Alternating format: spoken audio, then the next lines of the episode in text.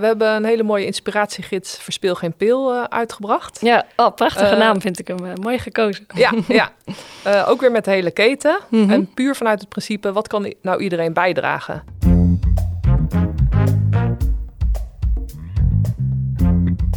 Welkom bij de Groene Zorg podcast. Leuk dat je luistert. Deze aflevering gaan we het hebben over medicijnen, gezondheid en milieu. Mijn naam is Evelien Brakema. Ik ben huisarts in opleiding en onderzoeker duurzame zorg bij het LUMC en voorzitter van de Groene Zorgalliantie. Mijn vaste podcastmaatje Judith de Brede is er helaas vandaag niet bij. Maar we hebben wel een fantastische tafelgast wederom. En haar naam is Brigitte van Soest. Brigitte, jij bent echt wel een van de mensen die um, echt voorop loopt. Zeker op het gebied van medicijnen en verduurzaming van de zorg. Dus wij zijn ontzettend vereerd dat jij er vandaag wil zijn. Zou jij jezelf uh, kort kunnen voorstellen? Nou, dankjewel Evelien. Heel leuk dat ik hier mag zijn. Uh, ja, ik ben uh, Brigitte van Soest en ik ben uh, van origine apotheker. Ik heb op verschillende plekken in de farmacieketen gewerkt. Zowel bij Teva, bij de fabrikant, als in de GGZ, hm. bij de branchevereniging, bij een ziekenhuis, in de gehandicaptensector. Wauw, heel ja, breed. En de afgelopen vier jaar me inderdaad bezig mogen houden met het opzetten van de duurzame farmacie ja, in Nederland. Ja. Ja, en daar heb je echt wel een hele mooie uh, rol in gehad en echt het, het veld in meegetrokken. Je was daar onder andere ook uh, voorzitter van de coalitie Duurzame Farmacie.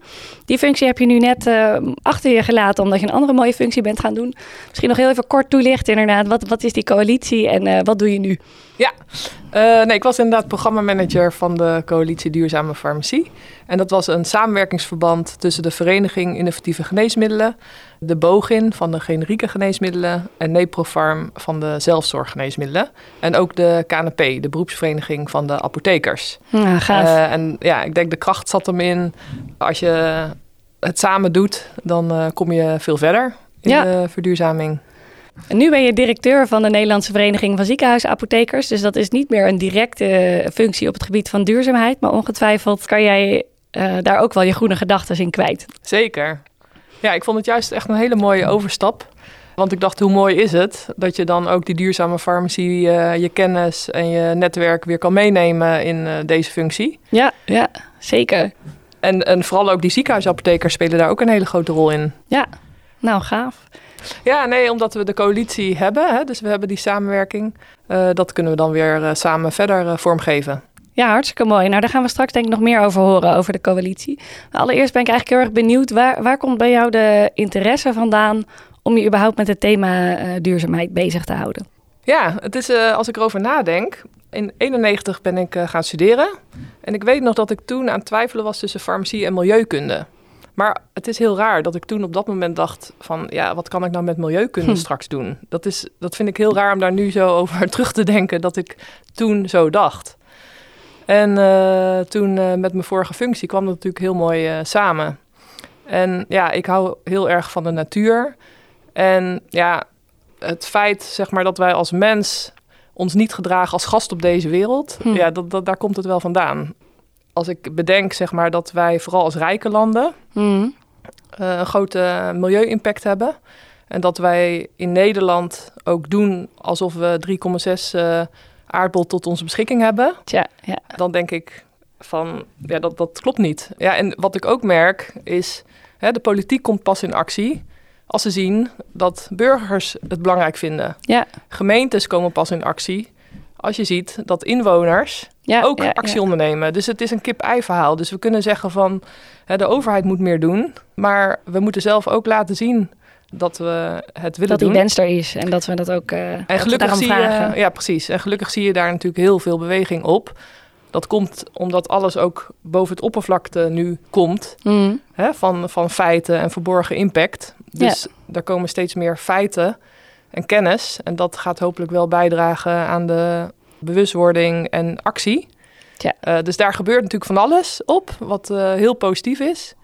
En ik hoop dat dat exponentieel gaat toenemen. Er zijn cijfers van CUPTA. Hè, dat uh, als je kijkt dat de zorg uh, verantwoordelijk is voor iets van 8% van de CO2-uitstoot. Mm -hmm.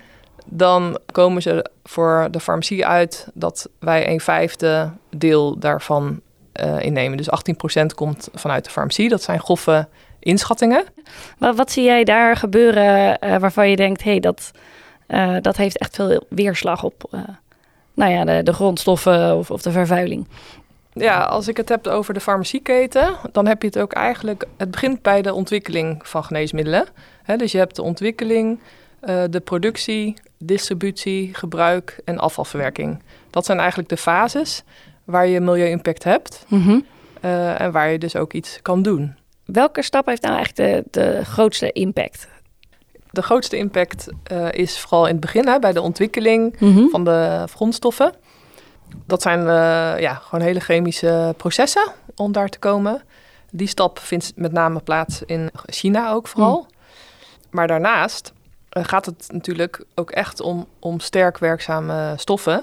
Ja. Om werkzaam te zijn in je lichaam, zijn ze daarom ook moeilijk afbreekbaar. Dus ook moeilijk afbreekbaar in het milieu. Hm.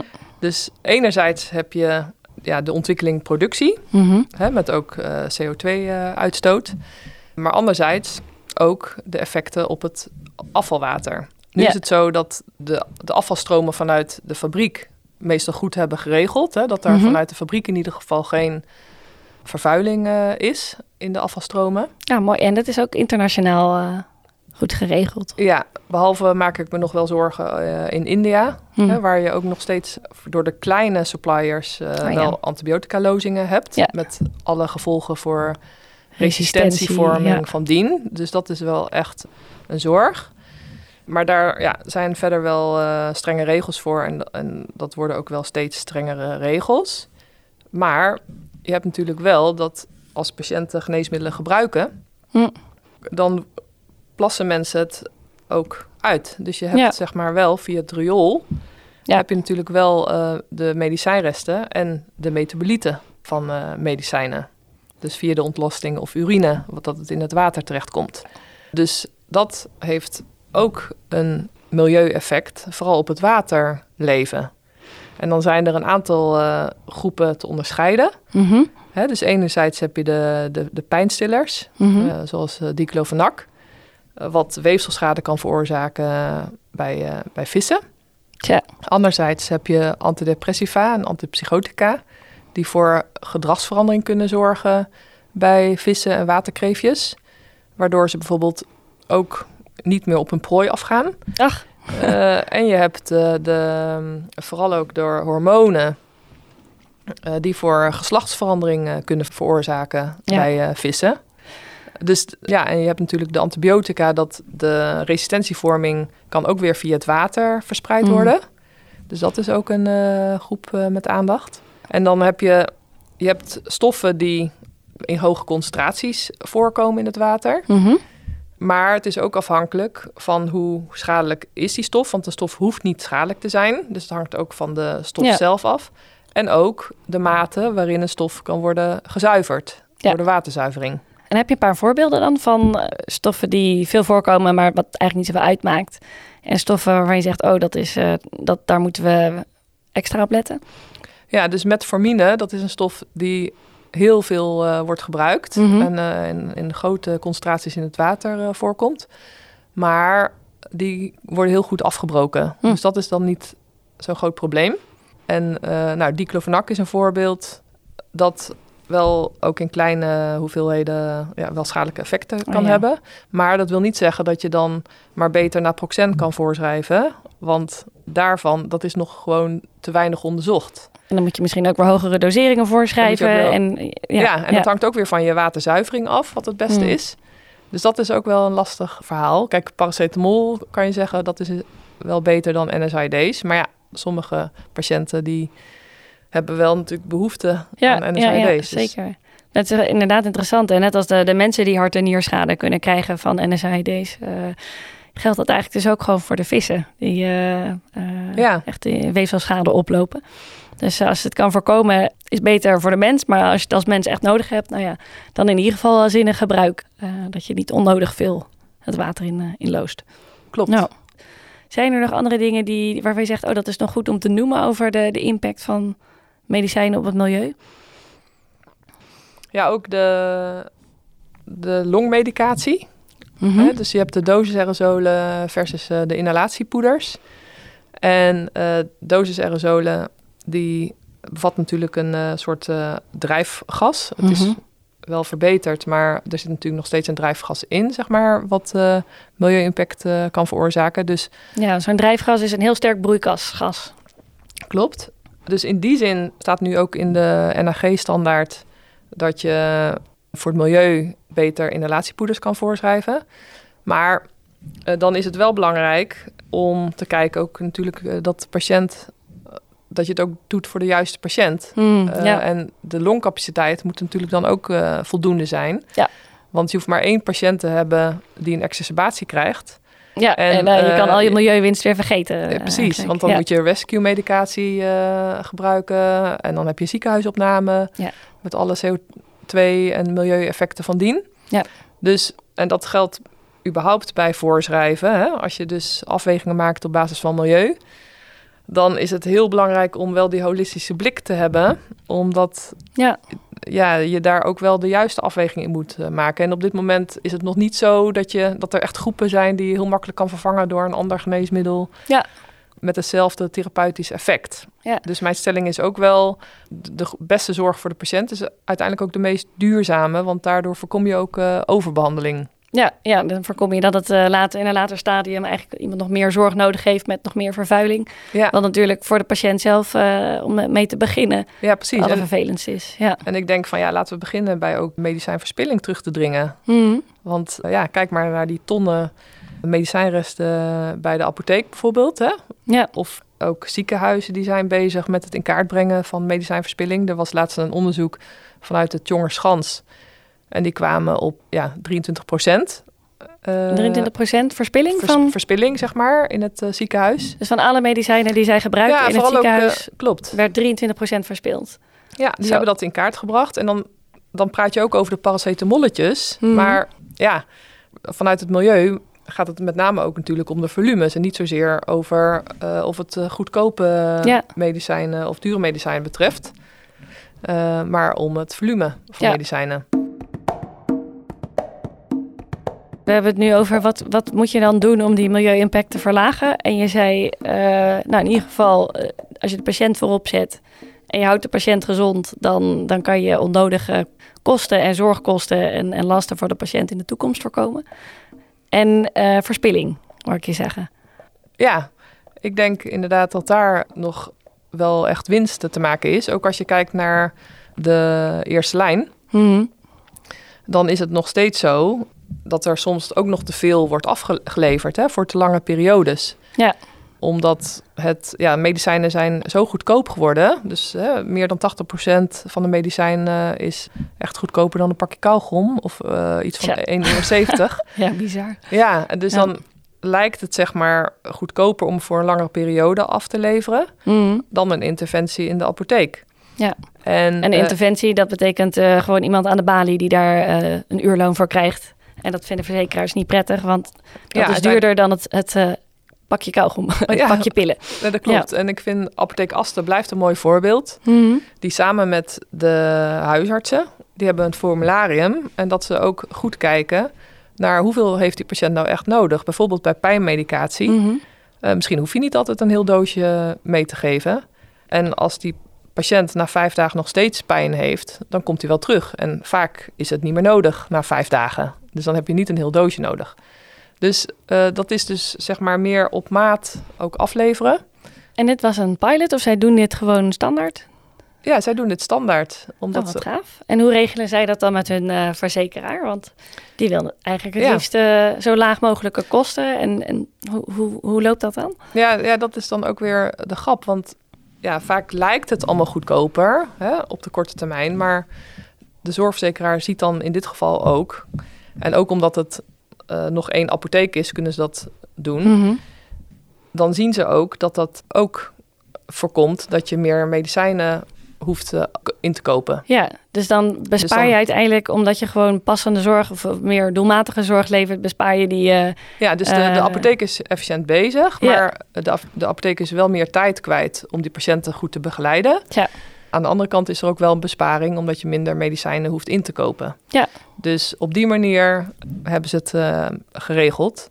En dan kunnen zij ook eh, hun assistentes behouden ja, om de, om, om de goede zorg te kunnen verlenen. oh gaaf. Weet je, een mooi voorbeeld. Ja. Ja, Dus ja, ik denk daar, daar, daar zit nog wel winst. En dat heeft ook te maken met de ja, perverse prikkels in ons systeem. Mhm. Dat het nog te veel op, op, eh, op consumptie zit. Ja.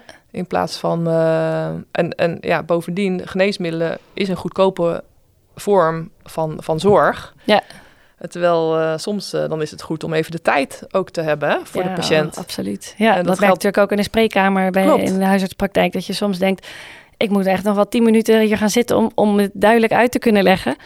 Maar waar haal ik die tijd vandaan om goede instructies te geven over het goede gebruik? En Ja. dan loopt iemand weg en dan denk ik, oh, heb ik het nou goed genoeg gedaan? Of had ik niet gewoon toch nog tien minuten moeten zitten? Ja, Ja. ja. want ik, volgens mij is er ook een eh, onderzoek geweest in de huisartsenpraktijken.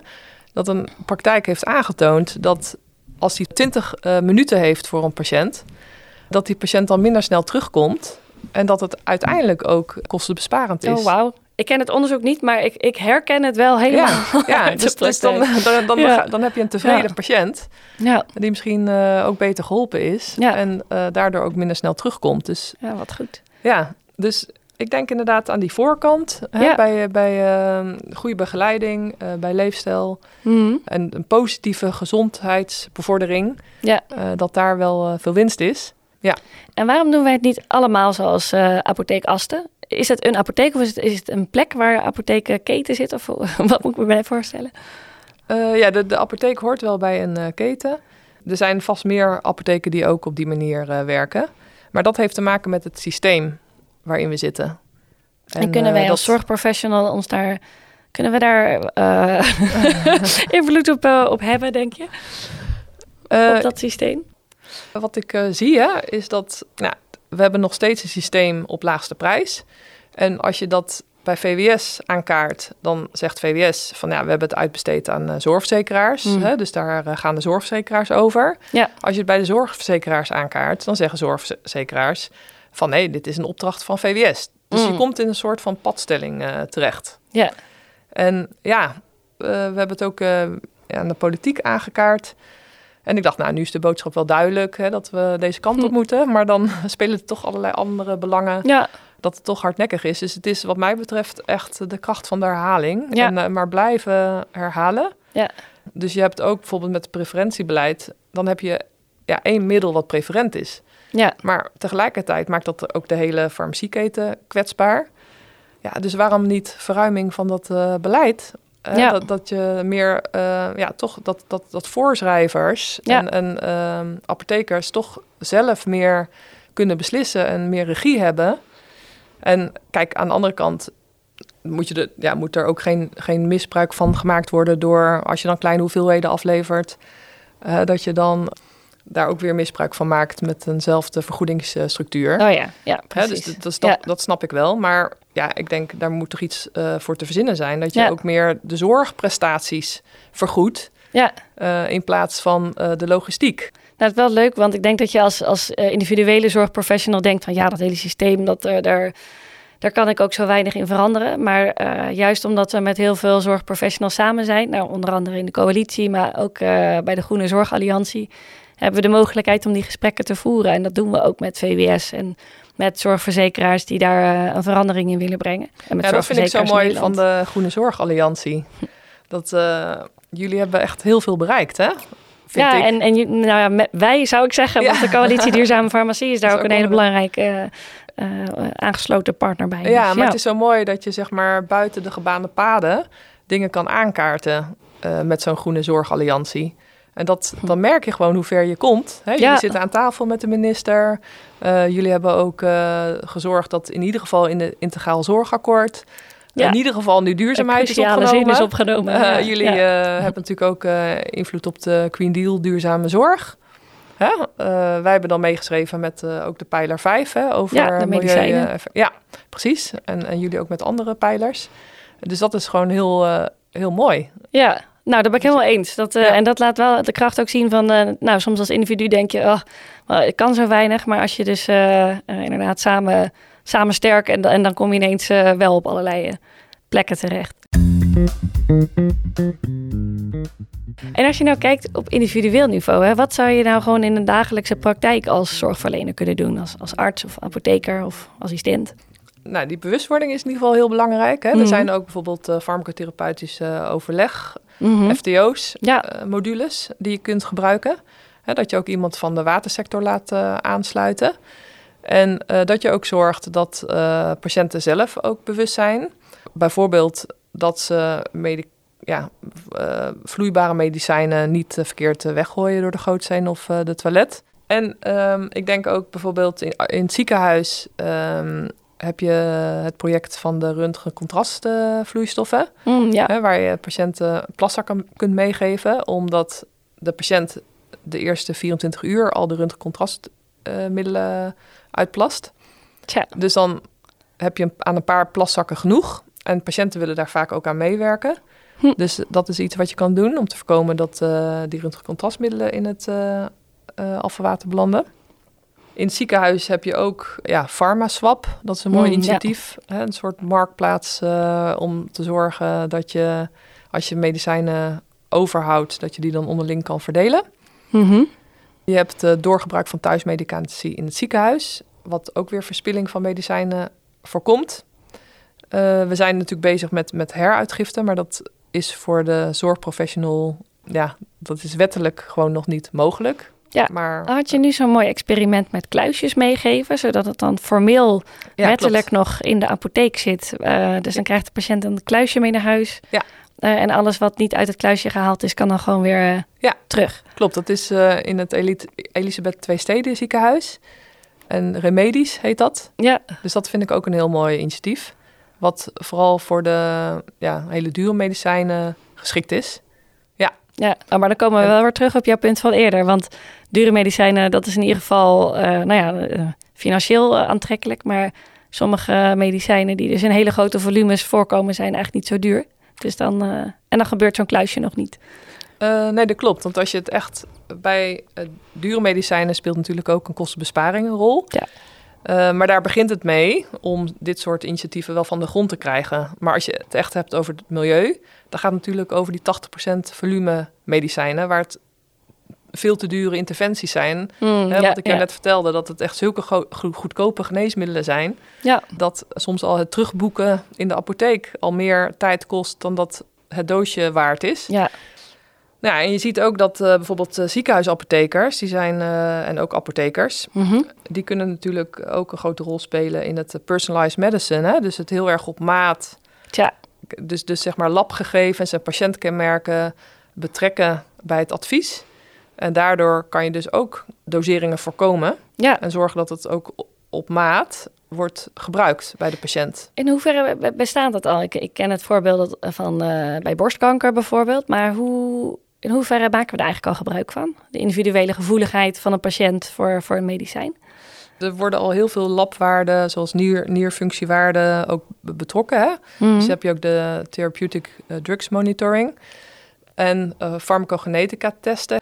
En da- daar zit een prijskaartje aan, maar ja, dat is eh, voor sommige medicijnen wel echt de moeite waard. Want daardoor weet je of die therapie aanslaat slaat Mhm. bij die patiënt en of de patiënt gevoelig is voor bijwerkingen. Hè, dus, dus het is ook vanuit patiëntenbelang eh, heel, eh, heel mooi als het kan. Mhm. Eh, maar tegelijkertijd ook vanuit het milieu. Ja, En je hebt natuurlijk ook de medicatiebeoordelingen Ja. hè, tussen apotheker en arts. Die zijn ten eerste natuurlijk voor de patiënt heel belangrijk om te kijken of misschien ook een medicijn gestopt kan worden. Of dosering aan moet worden gepast. En dat zijn allemaal eh, ontwikkelingen eh, die je doet vanuit het patiëntenbelang, eh, maar ondertussen ook bijdragen aan een beter milieu. ja, En de kunst is volgens mij, want ik merk ook aan, aan de watersector en de waterschappen, die komen in beweging met de zuivering als zij het idee hebben dat de zorg er alles aan doet om zoveel mogelijk te voorkomen dat medicijnen die er niet in horen, ja, ook niet in het afvalwater terechtkomen. ja. Ja, precies. En, Want eh, wat je er niet in eh, gooit, hoef je er ook niet uit te halen. Nee. En wat zijn nou de belangrijkste praktische tips voor zorgverleners? Ja, dus even samenvattend. Hè? Dus ik denk eh, dat het belangrijk is eh, dat patiënten bewust zijn van niet verkeerd weggooien. Dus niet doorspoelen door toilet of gootsteen. Ja, Hè? Voor de mensen die dat eh, nog eh, doen. Ook zorgverleners zelf natuurlijk niet. Hè? Nee. Bij het voor toediening gereed maken bijvoorbeeld. Ja, of je lidocaïne spuitje nog even zo door de goot zijn spoelen. Ja, Niet dus doen. Dat, dat inderdaad, niet doen. Hè, maar kijken of je kan inzamelen in de apotheek. Ehm, nou, eh, begeleiding bij leefstijl, maar ook bij therapietrouw. Mhm. een groot deel van de patiënten is toch nog therapieontrouw, wat ook niet bevorderlijk eh, is voor de patiënt zelf, maar ook niet eh, voor het milieu. Dus aandacht voor goede therapietrouw, want het is ook belangrijk dat mensen vertrouwen Ja. blijven hebben in geneesmiddelen. Eh, ja, niet onnodig wisselen, want dat geeft ook weer eh, kans op eh, verspilling. Dus met name ook kijken van waar kan je de verspilling eh, terugdringen. Hoe kan je op maat afleveren samen met arts, apotheker. Hè, dat je al richtlijnen hebt voor de periode van afleveren. Hè, je kan verspilling in kaart brengen. Je kan dus kijken hoe je verder aan de slag kan met personalized medicine. Mhm. Met die farmacognetica testen indien je bepaalde specifieke medicijngroepen hebt. Eh, inzet van plaszakken, dus bij röntgencontrastmiddelen. Samen zorgen voor een voorspelbare keten bij eh, inkoop. Eh, dus ook goed met elkaar eh, samenwerken. Ja, En- zodat je niet in de keten eh, overhoudt en, en moet weggooien omdat het over datum raakt. Of, of is, Ja. dat, eh, Ja, is ja. dat wat je bedoelde? ja, en op tijd inkoopt. Hè, zodat Ja. het, het heeft een hele weg eh, voordat een fabrikant ook weer eh, de geneesmiddelen in huis heeft. Dus als je op tijd eh, bestelt, zeg Ja. maar, dan is daar ook geen eh, verspilling. Ja, precies. Want ook daar heb je verspilling. Dus ja, goede voorlichting en ook met, met medicatiebeoordelingen, eh, dat je dat goed doet. Maar ja, dat misschien ook de, de, de watersector daar ook Mhm. voor lobbyt, dat dat belangrijk is, ook vanwege het milieu. Zo, hele lijst. Wat mooi. Ja. ja, en eigenlijk komt het vooral neer op één eh, belangrijk punt. Dus, dus zet die medicijnen nou doelmatig in en zorg dat als je ze inzet, dat ze gewoon echt gebruikt worden.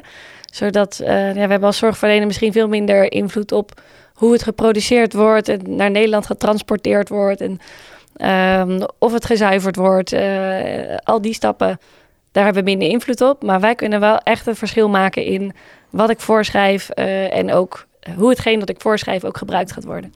Ja, precies. Nou, mooi. En wij Ja. zien het natuurlijk in de zorg, dit soort eh, activiteiten, zien we in het kader van goede patiëntenzorg. Maar ik denk dat het heel goed is als wij ook eh, de watersector laten zien Ja, eh, dat wij dit al doen. Want dan zien zij dat wij er alles aan doen om, zeg maar, medicijnen op een goe- goede manier in te zetten. Tja, En dan, maar ja, zolang wij geneesmiddelen gebruiken, komt het ook in het oppervlaktewater terecht. Dus uiteindelijk zal er ook echt aan die achterkant eh, gezuiverd moeten worden. ja, En dat gebeurt ook steeds meer. Dus zowel eh, end of pipe, hè, dus bij de wa- waterzuiveringsinstallaties. Maar je kan ook kijken naar zuivering bij de bron. Hè, dus eh, bij ziekenhuizen of zorginstellingen. ja, En daar merk ik wel een kennisdiscrepantie. Want soms wordt gedacht dat er dan hele geavanceerde systemen voor nodig zijn. Maar neem een voorbeeld aan de glastuinbouw Mhm. Of eh, gewasbeschermingsmiddelen. Eh, daar zijn ook allerlei technologieën voor. Die hoeven soms kan, kunnen dat redelijk simpele stappen zijn. En daarom hebben we het, zo'n consortium eh, opgezet. Hè, tussen watertechnologiebedrijven, ziekenhuizen, zorginstellingen, farmaceuten en de Universiteit Wageningen. En we, spreek je dan vanuit de, de coalitie weer? Ja, klopt. Ja, En ehm, om dat ook voor elkaar te krijgen, ja, om te kijken van ja, kunnen we niet meer qua zuivering bij de bron? En dan heb je vanuit de zorg echt de kennis nodig. Ja. Hè, dus het is ook weer een samenspel tussen watersector en zorgsector, Hmm. eh, waar ja. je ja, Ja. die kennisdeling nodig hebt. ja. Oh, dat komt zo terug eigenlijk iedere keer, die, die transdisciplinaire samenwerking die nodig is. Dat je echt niet alleen op je zorgeiland blijft zitten, maar Ja. ook met waterschappen en eh, ook met technologie eh, de handen in één moet slaan om hier mooie oplossingen voor te verzinnen. Ja, dat iedereen Ja. ook over zijn eigen schaduw heen Ja. kijkt. Ja, En op die eh, andere pijler, hè, van de, de kennispijler van de Green Deal, dat je ook wordt opgeleid en, en de, de kennis in huis hebt, eh, dat we de, de, de evidence hebben van hoe moeten we dit dan aanpakken. Ja. Dat, ehm, ja. Dat klopt. ja, dus niet eh, een, een, een individueel, één individu die op een eilandje de, de oplossing gaat hebben voor ons. Ja, Ja, nee, en dat, dat, dat vergt ook gewoon goed luisteren naar elkaar. Hè? Mhm. ja. Dus, dus onbevangen luisteren vergt dat. En als je nu kijkt wat jullie met de coalitie Duurzame Farmacie bereikt hebben, waar, waar ben je eigenlijk het allertrotst op? Ja, we hebben een hele mooie inspiratiegids Verspeel geen pil uh, uitgebracht. Ja, oh, prachtige uh, naam vind ik hem. Uh, mooi gekozen. Ja, ja. ook weer met de hele keten. Mm -hmm. En puur vanuit het principe, wat kan nou iedereen bijdragen? Het principe is dat je met z'n allen kijkt wat je, wat je zelf kan bijdragen. Zonder mm -hmm. vingertjes te wijzen naar elkaar. En daardoor hebben we met elkaar hele mooie groene inzichten opgesteld. Wat iedereen, wat alle partijen ook kunnen doen. Want ook medicijnverspilling, daar kan iedereen een bijdrage aan leveren. Ook de patiënt zelf. Ja. En ja. dit principe, dat heb ik ook van de ketenaanpak medicijnresten uit water. Mm -hmm. Waar we ook dat principe hebben van wat kan de water, wa waterwereld doen, wat kan de zorg doen. En daarvoor zijn we toen ook destijds genomineerd door de United Nations. Dus ook vanuit die goede ketensamenwerking. Ja. Dus uh, dat zijn wel mooie voorbeelden, ja. denk ik. En als je nou vooruitblikt naar, naar de zorg in 2050, hoe ziet die er dan uit op het gebied van medicijnen? Ik, ik, ik zie zeg maar dat de hele eerste, tweede lijn, dat dat gewoon één, één gezondheidszorg is. Mm -hmm. Dat er veel meer aandacht is voor de positieve gezondheidszorg. Hm. En uh, het zou mooi zijn uh, als wij helemaal niet meer nodig zijn, toch? In de maatschappij. Ja, oh, eerlijk. Gaan wij wat anders doen, ja. ja. Nou ja, we hebben echt ongelooflijk veel gehoord en uh, heel veel uh, mooie concrete tips gehad. Is er nog een boodschap die je aan de luisteraars zou willen meegeven? Ja, ik denk, heb ook lef en durf. Want ja, soms ben je geneigd misschien om te denken van... ik heb niet veel invloed. Hm. Uh, maar wie heeft dan wel invloed? Dus ik denk, wees daar niet te bescheiden in. Uh, want je hebt wel degelijk uh, invloed door het uh, goede te doen en het goede voorbeeld te geven. Dus ja, ik denk dat dat een hele belangrijke boodschap is. Nou, prachtig. Heel, heel hartelijk dank. Dank voor al je mooie voorbeelden en ook voor je concrete tips. En dank voor je tijd om hier met ons deze podcast op te nemen. Nou, dankjewel Evelien. Je hoorde Brigitte van Soest, voormalig programmamanager van de Coalitie Duurzame Farmacie en nu directeur van de Nederlandse Vereniging van Ziekenhuisapothekers. De groene tip komt van Nicole Hunveld. Uh, ook echt groen boegbeeld op het gebied van duurzame farmacie. Ze is voorzitter van de Groene IC, ook aangesloten bij de Groene Zorgalliantie. En ze is de vicevoorzitter van de KNP. Nicole, vertel. Ik heb een tip voor huisartsen en apothekers. Als je als huisarts je dokterstas wil laten aanvullen, vraag dan aan je apotheker of het kan zonder verpakkingsmateriaal en zonder plastic zakjes eromheen. Of misschien nog wel beter, maak even een afspraak met je apotheker en laat ter plekke in de apotheek je tas vullen. Dat scheelt veel plastic en verpakkingsmateriaal. Helder, heel kort en krachtig en ik kan hier meteen vandaag al mee aan de slag. Onwijs bedankt, Nicole. Leuk dat je luisterde naar deze aflevering van de Groene Zorg podcast over medicatie. Wil je in het vervolg geen aflevering van ons missen, vergeet je vooral niet te abonneren op onze serie. En heb je nog een mooie duurzame vraag of groene tip? Ken je iemand die we absoluut niet mogen missen in een van de volgende afleveringen? Dan horen wij het graag via info.groenezorgalliantie.nl of via een berichtje in de comments. Je kunt de Groene Zorgalliantie volgen via LinkedIn, Twitter en Instagram. En uh, nou, hartstikke leuk dat je erbij was. Tot de volgende aflevering.